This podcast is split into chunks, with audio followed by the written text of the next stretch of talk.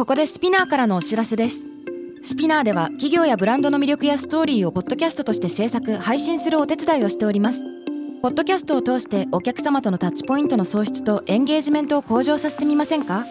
お問い合わせは概要欄の URL かスピナー .com のスピナーブランデッドポッドキャストからお願いします。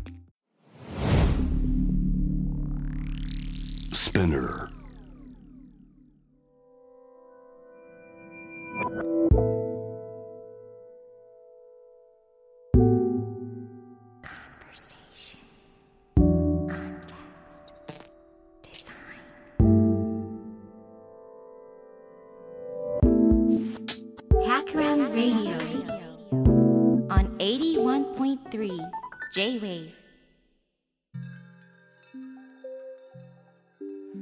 渡辺幸太郎がナビゲートしている J-Wave タクラム Radio 今回ゲストにお迎えしたのは J-Wave で毎週金曜日夜8時からプログラムイノベーションワールドのナビゲーターとしてもおなじみ AR3 兄弟の長男通りすがりの天才川田智さんです。よろしくお願いします。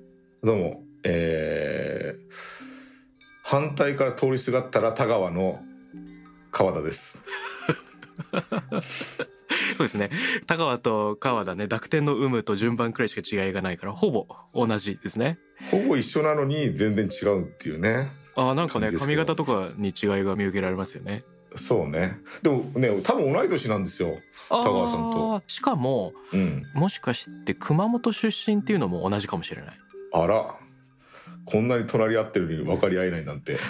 分かり合分かり合えないのかしら？いや、一回もちゃんと話してないんですけどね。あそうなんですね、はい。えーじゃあ機いつ会があったからぜひいつかね、話したいですけどね。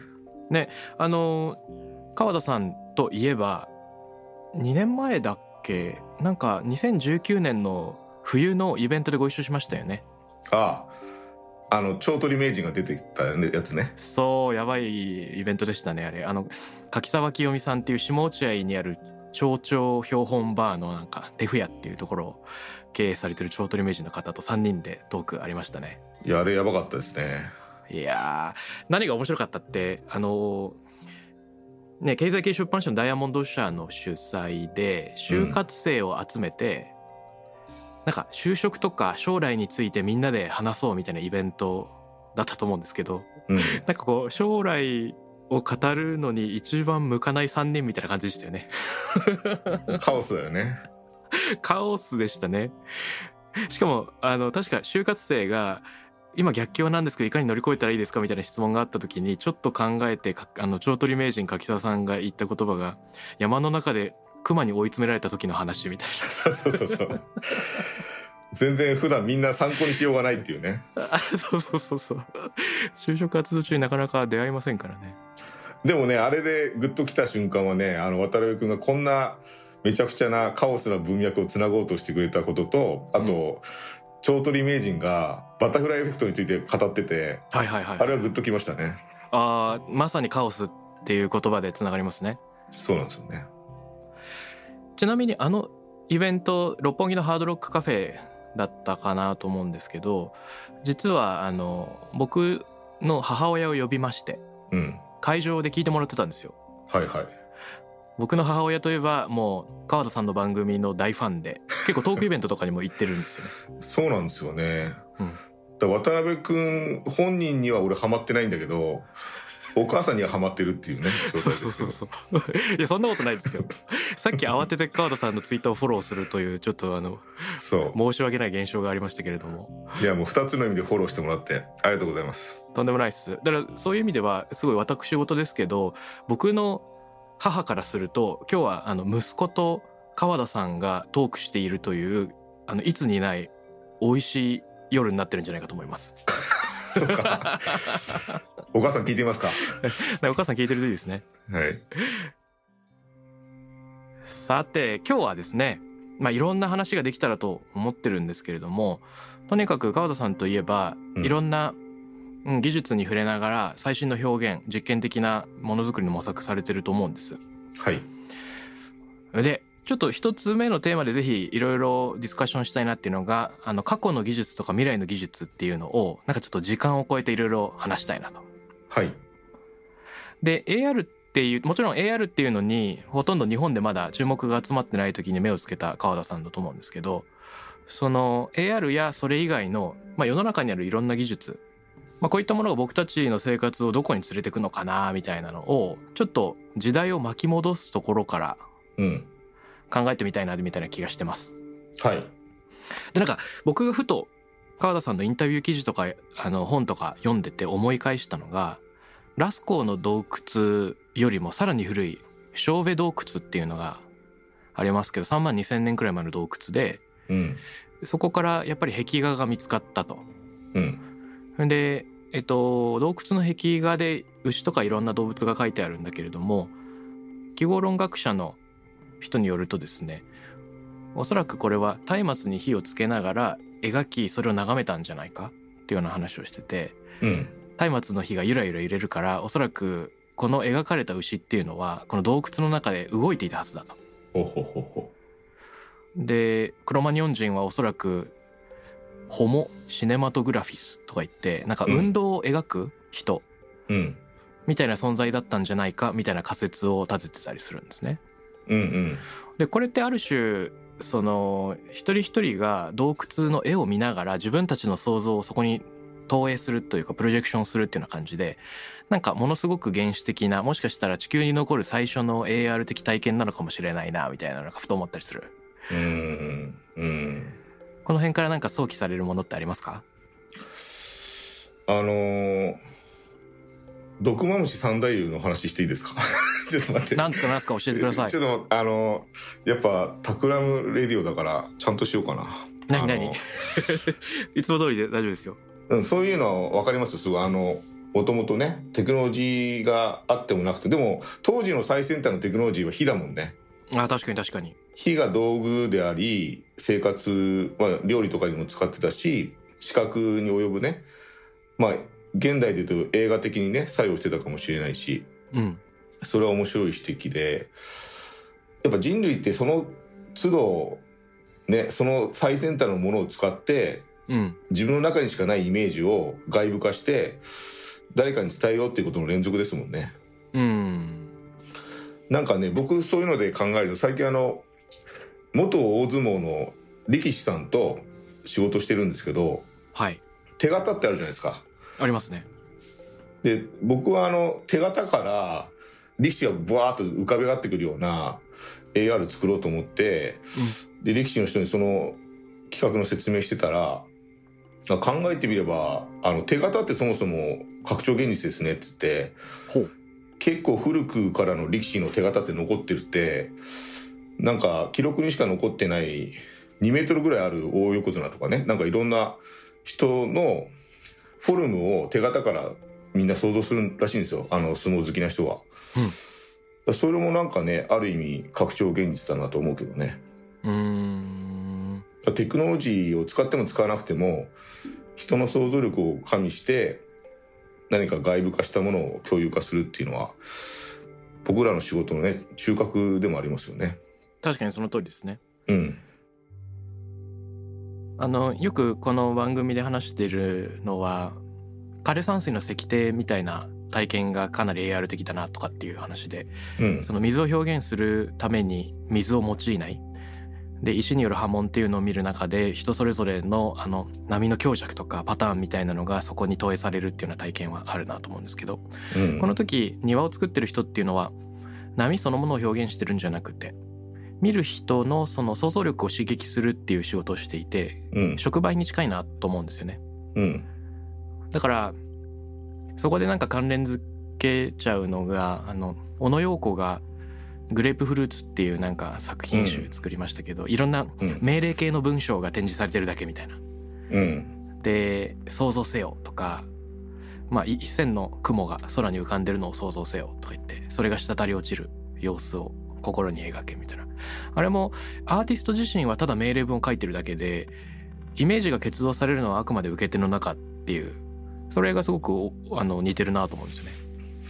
小野陽子さん僕も好きでうん、僕が好きなのはね「古布」っていう作品で白い部屋があってうん。でそこに行くと壁中からゴホゴホっていう咳き込んでる音がするっていう。だけの作品があったんですけどそれって結構現代を表してない？あ確かにそうですね。すごい70年代に多分あった作品なんですけど作品だと思って見に行ったら壁中からゴホゴホっていう古布の音がするっていううん。古布っていう作品とかあとねあれも好きだったの。お尻ばっか集めてる動画あるよね。えなんですかそれ？あの働く人のお尻ばっかを集めてる小野洋子の作品があるんですよ。うん。あれもすごい面白くてあの人はちょっと女性の立場に関してね思うとこあって。うん。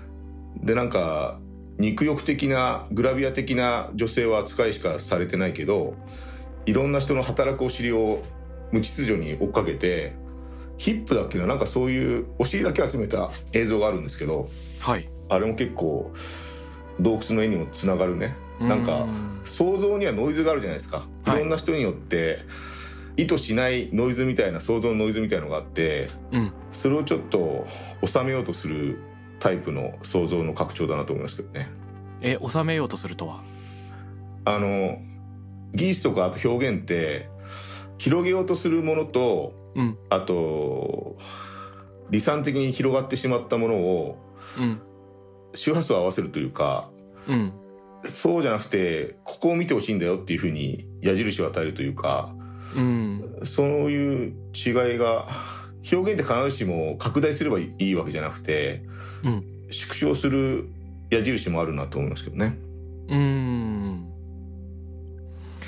なんかどちらも収束と拡散を両方同時に行ってるっていうのも多々ありそうですよね。例えば一線の雲が空にあるところを想像せよっていうのは一線の雲っていうところにイメージをこう収束させながらもその結果広がるイマジネーションの類っていうのが広がっていくというか。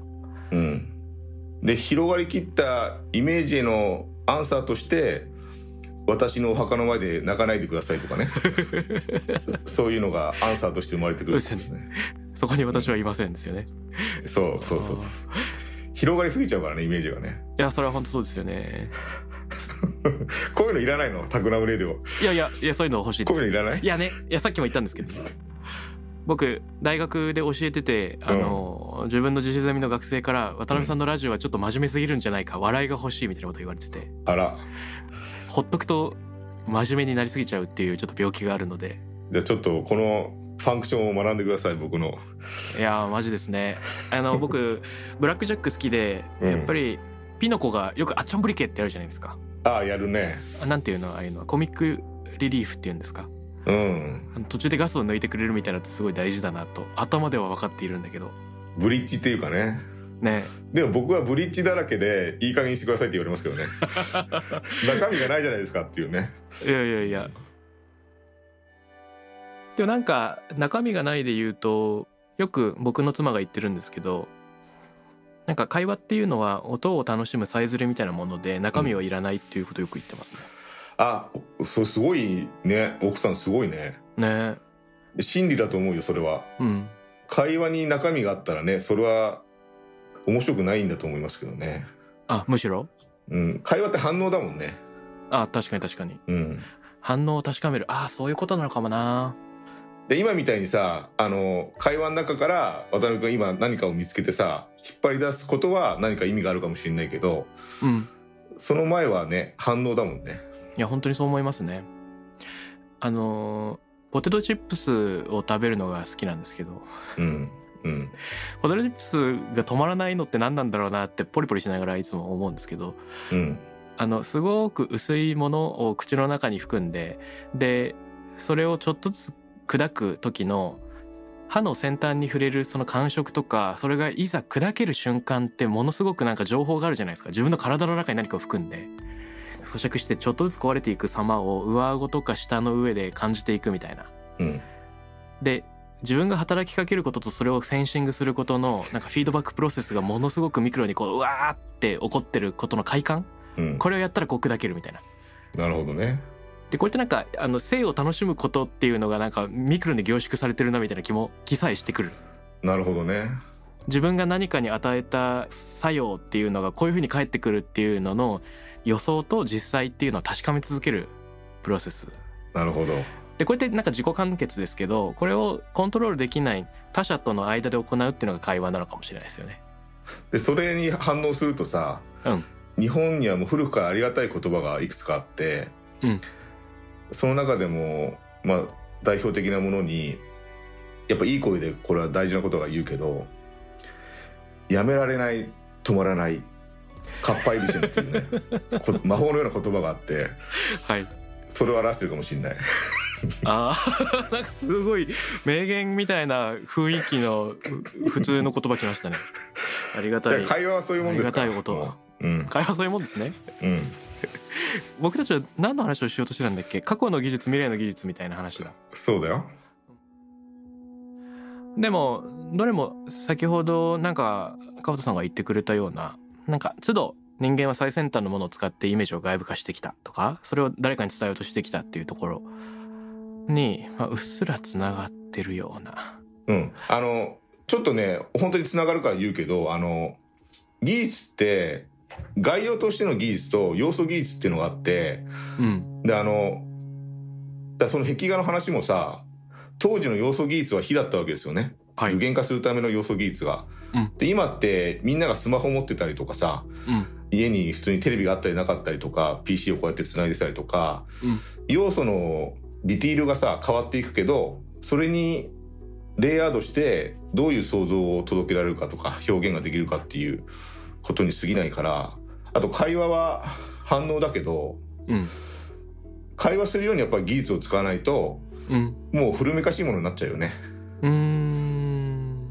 なんかこういうのが最先端だっていう頭で最先端技術を使っちゃうともう古いものになってるしなるほど。本当会話するようにしないとねとは思いますけどね。なるほどですね最先端を見せること自体が自己目的化するとすぐ陳腐化しちゃうそうなんですよね。うん会話のようにっていいなうん。基本僕が作るものは無意味ですからね。おかっこいい言葉きましたねでも見てる人にとって意味があるかもしれないからさ。うんうん。あれ面白かったですジェンガーにぶら下がる人の AR ああ、あれは全く無意味ですね。もじもじくんみたいな人があのそうそう。抜こうとするジェンガーにそうですね。今僕ね、作ろうとしてるのが、巨大な力士を東京の上空で大相撲させようとしてて、はいはいはいはいそれも全く無意味ですからね。それもいいですねスケール感ビルの手前にいるか奥にいるかで突然スケールが変わりますもんねそうそう、オクリュージョンの話が、要素技術としてできるからさ、AR は。うんそれがいよいよちゃんとできるなっていうのと、あと、海外の人が日本に来れないからさ、うんそれぞれの空を見上げてほしいわけ。はいはいはいハワイの空を見上げたら小西家いるかもしれないし、ブルガリアの空を見上げたら古東州がいるかもしれないし、そういう世界展開する大相撲っていい良くないかなっていうね。いいですね故郷で星になる力士みたいな故郷に錦を飾るってそういうことかなっていうね。かっこいいですねうん。あのす相撲でちょっと思い出したんだけどさっきあのなんとか三太夫さんの話って言ってませんでしたっけ？三太夫？あ、毒豆三太夫はもう忘れてください。その話はいいの？それも、うーん、あの、僕たちラジオ界の大先輩にさ、毒豆三太夫という人がいるんですよ。はいはいはいはいはいちょっと不勉強で失礼しましたいや、いいのいいの。あの、TBS ラジオとかの AM の人だからね。はははあのーすごいね、おじいちゃんおばあちゃんに、あの、もう、死に損ないがとか言うんですよ。はいはいはいはいもう、汚い顔してんなとか。うんで、それですごい受けてんの、現場で。へえで、その謎をね、解きたくて、ドグマムチ三太夫が住んでる洞窟にさ、行ったんですよ、昔。大学生の時に。洞窟に？うん。洞窟で収録してるからね。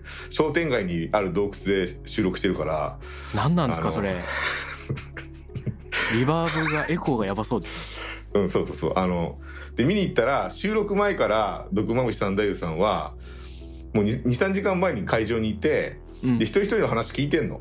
うんうんで、関係性ができた上で、まだ生きてたのかとか言うんですよ。でそれって粋なんですよね。なるほどね。さっき話したのに、急に他人事みたいにマイクを向けるのは、それはちょっとよそよそしくなっちゃうというか、うん。そういう会話と距離感の妙をね、僕は毒まむし三太夫で見たから、うん。まあ、ぶっ込もうとかなと思ったんですけど、無意味ですねこれもね。いや無意味っていうことがね、うん無意味の方がいいですよね。無意味の中うにん。人それぞれ異なる意味が宿るっていう方が僕は美しいと思ってます。同床異夢の方がね。そうね。ちなみに技術っていうキーワードが出てきたわけですけどはい。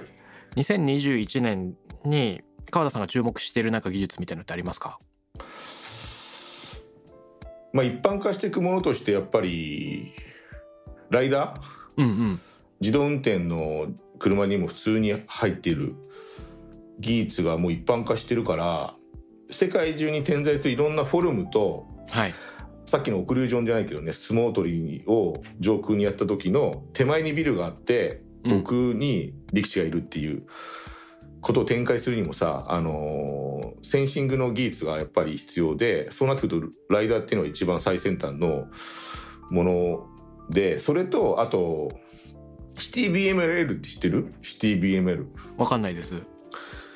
あのね街をね共通のデータフォーマットでうん。データ化しようっていうのが世界中で進んでてへえ立体的な情報をね。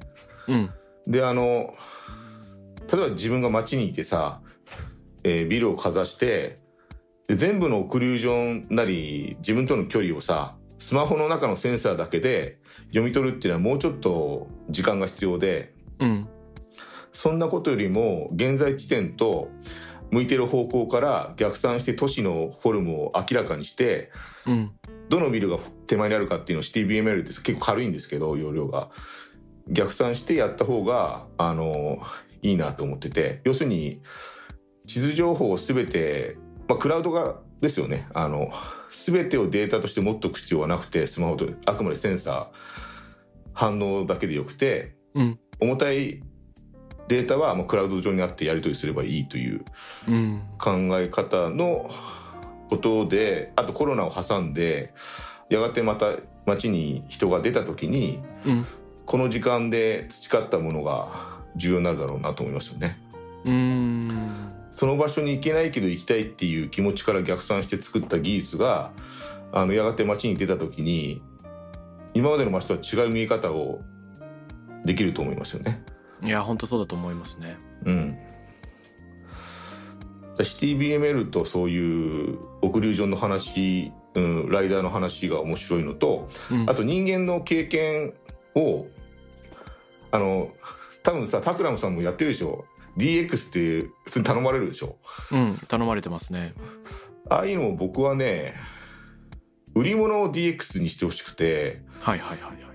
あの社内効率化の一端としてまあタクラムさんは多分そういうのをやってると思うんですけど変なコンサル変なって言っちゃダメだけどコンサルティングだけやってる人だとさうん。あの社内効率がうんぬんっていうよくわかんない話だけになっちゃうけどうん。本当あらゆる売り物をさデジタルに置き換わっても価値のあるものをそれぞれの企業が生み出せていたらコロナ禍でも全然商売できるでしょ？うんまさにそうですね。でやがて街が開放された時もやっぱりデジタルの余韻っていうのは残ってうん。その現場に行かなきゃいけないっていうものを極端に減らすはずなんですよね。うん。そうなってくるとまずデジタルで試してみるというかそういったものを今のうちに準備しておいた方がいいなと思うんでその周りの技術は全て追ってますね。うーん面白いな。今の出かけられないけど出かけたいという思いで作られたもの。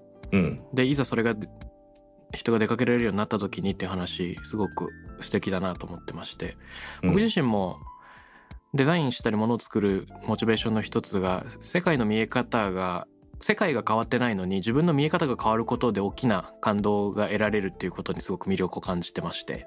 うん僕自身も多々そういうことがあったんですけどあの僕の心の師匠で文化人類学者の竹村真一さんっていう人がいるんですけどおなんかねアマゾンの森だったか東南アジアの森をシャーマンと一緒に歩いた時にうん景色が一変したっていう話をしているんですよね。でその何千種類もの薬効成分を持ったその植物これはあれこれはそれみたいなのをすごく説明しながら歩いてくれると今まで漫然とただ緑色だと思っていたジャングルがものすごく高解像度の世界に見えてくるみたいな。うん。それでよく言うじゃないですか。あのエスキモーは白とか雪の言葉の解像度がすごい高いとか。うん。あとそれで言うとフィリピンのハヌ農族っていう人たちがいるらしいんですけどうん。焼き畑農業の人たちで彼らは土の種類について40種類くらいの表現を持ってるらしいです。うん。面白いよね。ね。面白いしあの竹村さんってあの人あの大体やねって言ってる人？あえっとね竹村健一さんの息子さんですね。あそうなんだ。でもあの人の息子真一。竹村健一さんのねフィルターを一回作ったことがあって。何それ？もう大体やねって言ってるからはいはいはいはい。世の中の物事がいろんな大体のフィルターにかけられて見えちゃうっていうね。えー、何が見えてくるんですかそれ？だからいろんなディティールが見えてなくてはいはいはいはいそなんか外に出てカメラをかざした時に一要素しか拾わないんですよ。はいはいはいはいはいい。ろんな要素を特徴点化してそこから拾える要素をうん。数値化して、角度みたいのを作ってそれ AI の考え方ですけどで例えば外に出てカメラをかざしたら大体世界は晴れているとかそういう 大体あの世界は湿ってるとかそういう大体やねっていうレンズをね大体の感覚を言語化してくれるっていうのを作ってましたけどね。大体フィルターめっちゃいいな。なんかあのー僕すごく好きな作品に H.O っていうユニットをやっている小川さんという僕の大学時代の大先輩がいるんですけど彼がなんかツインランプっていうのを作ってましてうん。カップル用のベッドサイドランプみたいな感じなんですけどなんか青いランプと黄色いランプのペアっていうのが自分のところと相手の遠く離れたところに住んでる人のベッドサイドにそれぞれあって自分は黄色相手は青なんですよね。だから僕がベッドサイドで黄色つけると相手のベッドルームでも黄色がつく。青もしかりみたいな。ああ素晴らしいですね。でこれって結局気配のコミュニケーションじゃないですか。あ今、うんうん。本読んでんのかなとか。でやり取りしてるのは2ビットくらいの情報なんだけど、うんうん。そこでそれぞれの想像力があのお互いの関係性によってその増強されてというか amplify されたあのイメージみたいなのがそこに投影されていくっていうのってすげえいいなと思ってて。うん。これってやっぱりビデオ会議で繋いじゃダメじゃないですか。うんわかりますわかります。だから低解像度化の力みたいなのがよっぽどなんか良い深みのある情報のやり取りを可能にするっていうのって人間の面白いとこだなとすごい思います。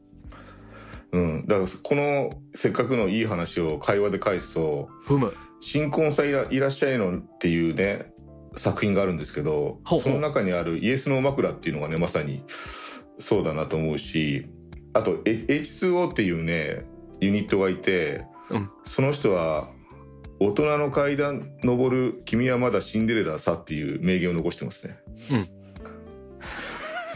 えどういうこと？もう大丈夫です。あとはお預けします。君君はまだシンデレラさん？うん、そういう名言を残してるね H2O っていうユニットがいるんですけど、あ H.O からの連想ね。そうですあれ？あそういうことですね。あやばいやばい。反応です会話はやばいやばいやばい。あついていけないかと思思いました。イエスの枕ですあのね。イエスの枕ですね。はい。承知しました。いや会話は反応だな。ポテトチップスだな。そうですね。うん。やめられない止まらない、うん、止めらない止まらない。それはカッパエビセンなんだけど、同じようなものか。はい。あとは僕あのー川田さんの朝日新聞のインタビュー記事みたいのを読んでまして。はい。でそこで数にとって変わる新しい価値観っていうのがはい。トピックとして掲げられていて。うん。で結局その今コロナ禍にあってエンターテインメントとか体験とビジネスがどういうふうに変わっていくかっていうところに絡めてこの数っていうキーワードを語ってらっしゃったんですけどこの辺の話ちょっと聞かせてもらってもいいですか、で数だけをすごい真剣なあの企む、うん、渡辺君とやっぱちょっとやっぱイエスの枕とか言っちゃったから、うん距離が離れちゃった気もするからちょっとやっぱりこういう会話もできるんだって話をしたいけどさあの あのトランプが倒れたでしょ？あの結局ね。はいはい。でトランプっていう人は質の伴わないさ数字だけを集めてうん。で結局それだけでは限界があったわけですよ。ポピュリズズムというかね。ム、で必要やっぱり伴う数字をちゃんとカウントしなきゃいけないしうんうん。なんか数字とも捉えてないというかみんな。うん。ちゃんと科学者的な考えを持ってまだ数値として数えられてないものを僕らは新しい数字を数えてもう真っ平らな何のなんだろう深みもない数字を集めるんじゃなくてやっぱり深みと密度が必要なんだと思いますね。うん。これからの数字はね。いや本当にそうだと思いますね。うん。結局あのさっき出てきた DX とかってキーワードも同じかもしれないんですけどうんなんかこう大人数で目標を決めるときに数字目標みたいなのがすごく分かりやすくってでそうすると数字がっていう手段が結構目的化しちゃいますよね。で、うん本当はただの指標に過ぎなかったものっていうのが突然大きな目的になっちゃうと何のためにやってるのかっていう意味とかね密度が忘れられていくっていうことになっちゃいがちだからあのー多分数字の強みっていうのは短期的にゴールが決められてる時にそこにちょっとつ盲信していくっていうのはすごく意味があることなんだけどそもそもどこに向かったらいいのかわからない時世の中の先が見通せないとかそもそも新しいものを作りたいっていう時って今ある数字をの指標を追い求めても全然えーそこにゴールがない可能性がありますよね。うんなんかこの魚を釣りたいっていうゲームだったら多分数字を追い求めることに意味が宿るけどそもそももっと遠くの海に行ってみたら何があるかとか、うん島の上になんか上陸しちゃっていいんじゃないかみたいな発想っていうのはまだ数えられないもの。うんでそっちも合わせて一緒に考えていくっていうなんかルールチェンジゲームチェンジみたいなのをそのっていうのは多分あらゆる人が本当は普段からやりたいことかもしれないんだけどなんていうか。あのさ渡辺君がさうん。覚えてる、今まで数えなかった数字を数えることになったルールチェンジってなんか覚えてないですか？そうだな。あその悪い意味でといい意味でと両方あるような気がしてますね。あでもでもどちらも教えてくださいよ。悪い意味だとそのそれこそさっきのトランプの話と重なっちゃうけどツイッターとかソーシャルメディアって便利な反面なんか今まで数字にならなかった憧れとか称賛とかあの人間のその思いみたいなのを純粋に「いいね」の数とかリツイートの数に還元しちゃっていてで一見フォロワーが多いとかリツイートが多いっていうのが偉いかのように見えるけれども別にそれが多いからといってそれが正しいっていうわけでもないし、はい。実際問題なんかフェイクニュースの方が7倍伝播が早いみたいなそういったなんかデータをもどっかで見たことがありますけどうん、それさっきの川田さんの言うとこの質を伴わない数字なのかもしれなくて。うん、そうですね。ねそれは数字の負の面っていうのはありそうですよね。うん。いいのは何ですか？いいのはトリスタン・ハリスっていうなんかあの元グーグルのプロダクトマネージャーの人がうん。俺たちはこういうのを作ってちゃいけないみたいなことをなんか言い始めて企業とかサービス提供者は新しい数字のなんか追い求め方をしようみたいなのを言い始めたんですよね。うんで彼言ってたのすげえ面白いなと思ったのはあの結局人間がいかに効率的にメッセージを送れるかっていうのが今までのアプリの作り方でそうすると多く送れば送れるほどいいっていう指標になっちゃいがちなんだけどでもそれってなんか人生を豊かにしてるのかとそうでもないみたいな話をしててで参考にできるのがカウチサーフィンっていうなんかアメリカのサービスがあるらしいんですけどうん。カウチサーフィンは結局なんかエアビーみたいなやつで、えっと、昔からあるサービスなんだけど今日誰かんちのソファで寝たい人と今日人にソファを貸せる人っていうのをマッチングするらしいんですよね。うんうんうんで彼らが追い求めてる指標っていうのは何人マッチングしたかじゃないらしいんですよ。そうじゃなくて、えっと、カウチを探してる人が検索のために使った時間うんをまず出す。うんで、えっと、ふその2人が出会って予想外の喜びの時間みたいなのが生まれたかもしれない。例えば会話がはかどったとかワイン飲んで盛り上がったみたいな。でその時間を出す。で引き算するらしいんですよ、うん。その出会いがなければ生まれなかった素敵な時間引くリサーチに必要だった時間っていうのをやると残りの数字っていうのがカウチサーフィンがあったからこそ生まれためちゃくちゃいい時間みたいなのになると。うん。でこの時間が長ければ長いほどそのサービスはうまくいってるっていう指標を作ったらしくて。すごい本質的だなと思うんですね。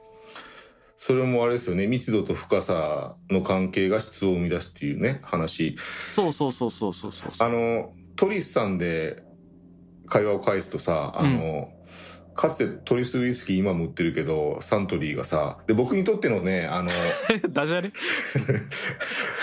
僕を見抜かないで僕の本質を見抜かないでちょっと。あ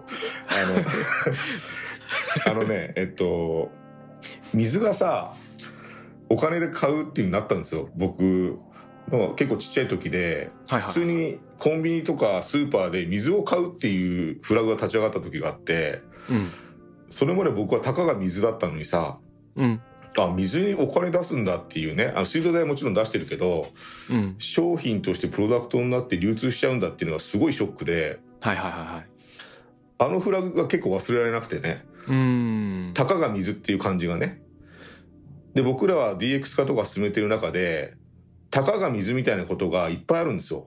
なるほど。水脈もいっぱいあるのにそれを僕らは見過ごしているのがいかに多いかって思ってあのたかが水っていうね感覚でいざみんな普通に買うようになったらさもう当たり前になったじゃん。うん。そういうものをね探して形にしてますね今。うーん面白い。どんな水がありますか最近？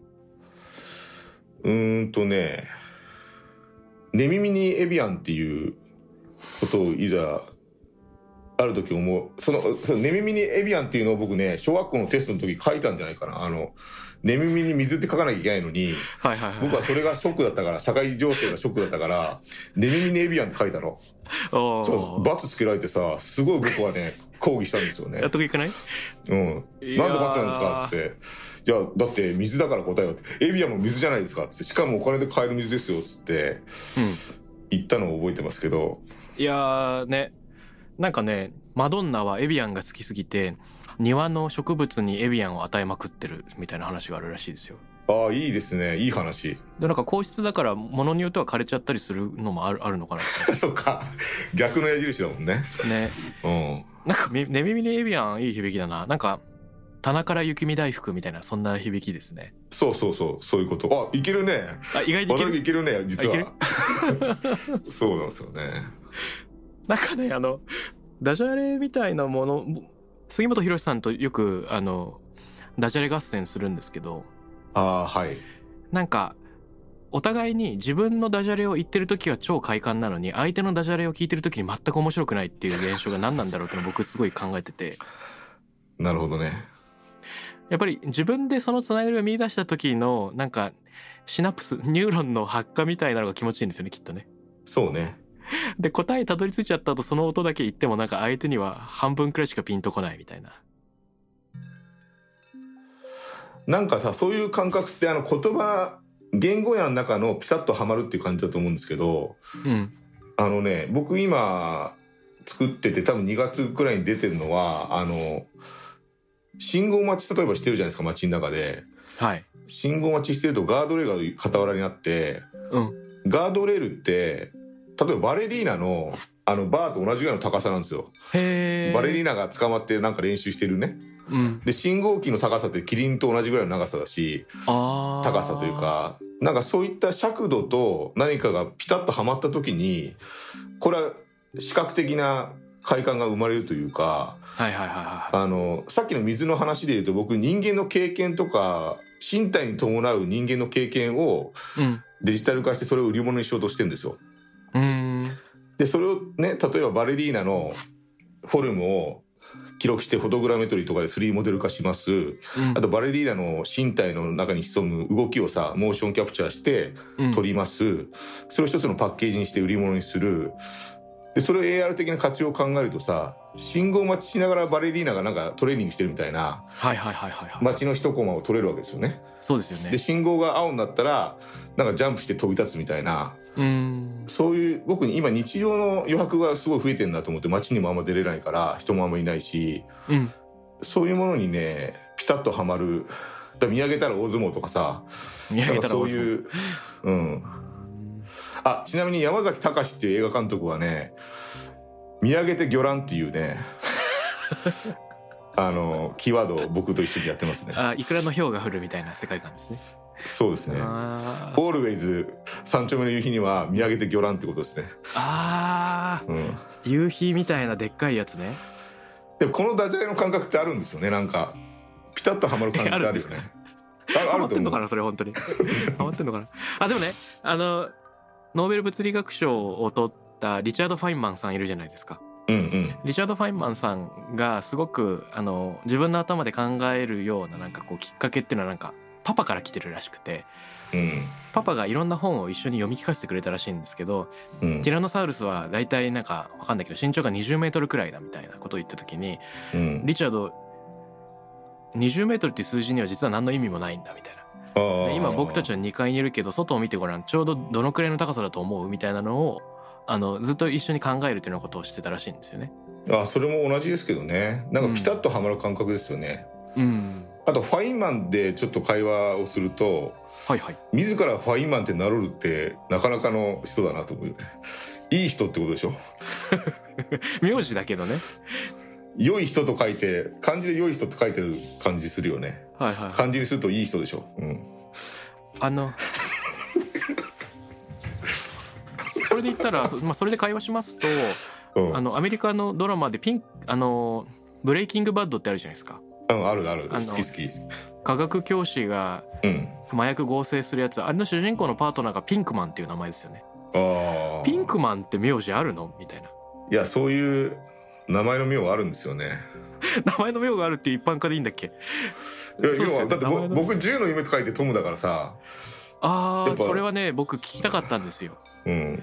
やっぱりなんか名前夏目漱石から来てるの、そうだと思うんですけど夢十夜。夢十夜から来てるとは思うけど、うん。やっぱり夢みたいなことばっか言っちゃうもんねやっぱ。うーん。あの「映るんです」っていう漫画の中ではい。あのすりおって子供に名付けたんですよ両親が。何を？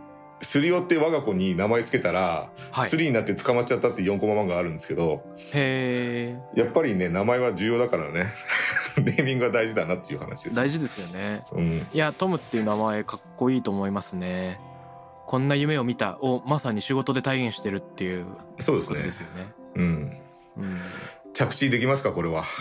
こういう これなんではい。着地感、着地感 着地いらないのか。着地しないっていう着地もありかもしれませんね、じゃあそういう回ですね、ん。そういう回です。さっき、うん。まさにトムさんが言ってた技術には収束させるものと広げるものがある。この会話は広げるものだったっていうことでいいんじゃないでしょうか、そうですね。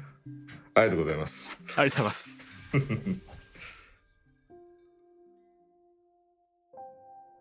タクラムレディオに関するメッセージや感想はツイッターからハッシュタグタクラム813をつけてつぶやいてください。TAKRAM813 です。また僕渡邉康太郎への質問や相談などはツイッターのダイレクトメッセージからも受け付けています。番組オフィシャルアカウントアットマークタクラム813をフォローして送ってください。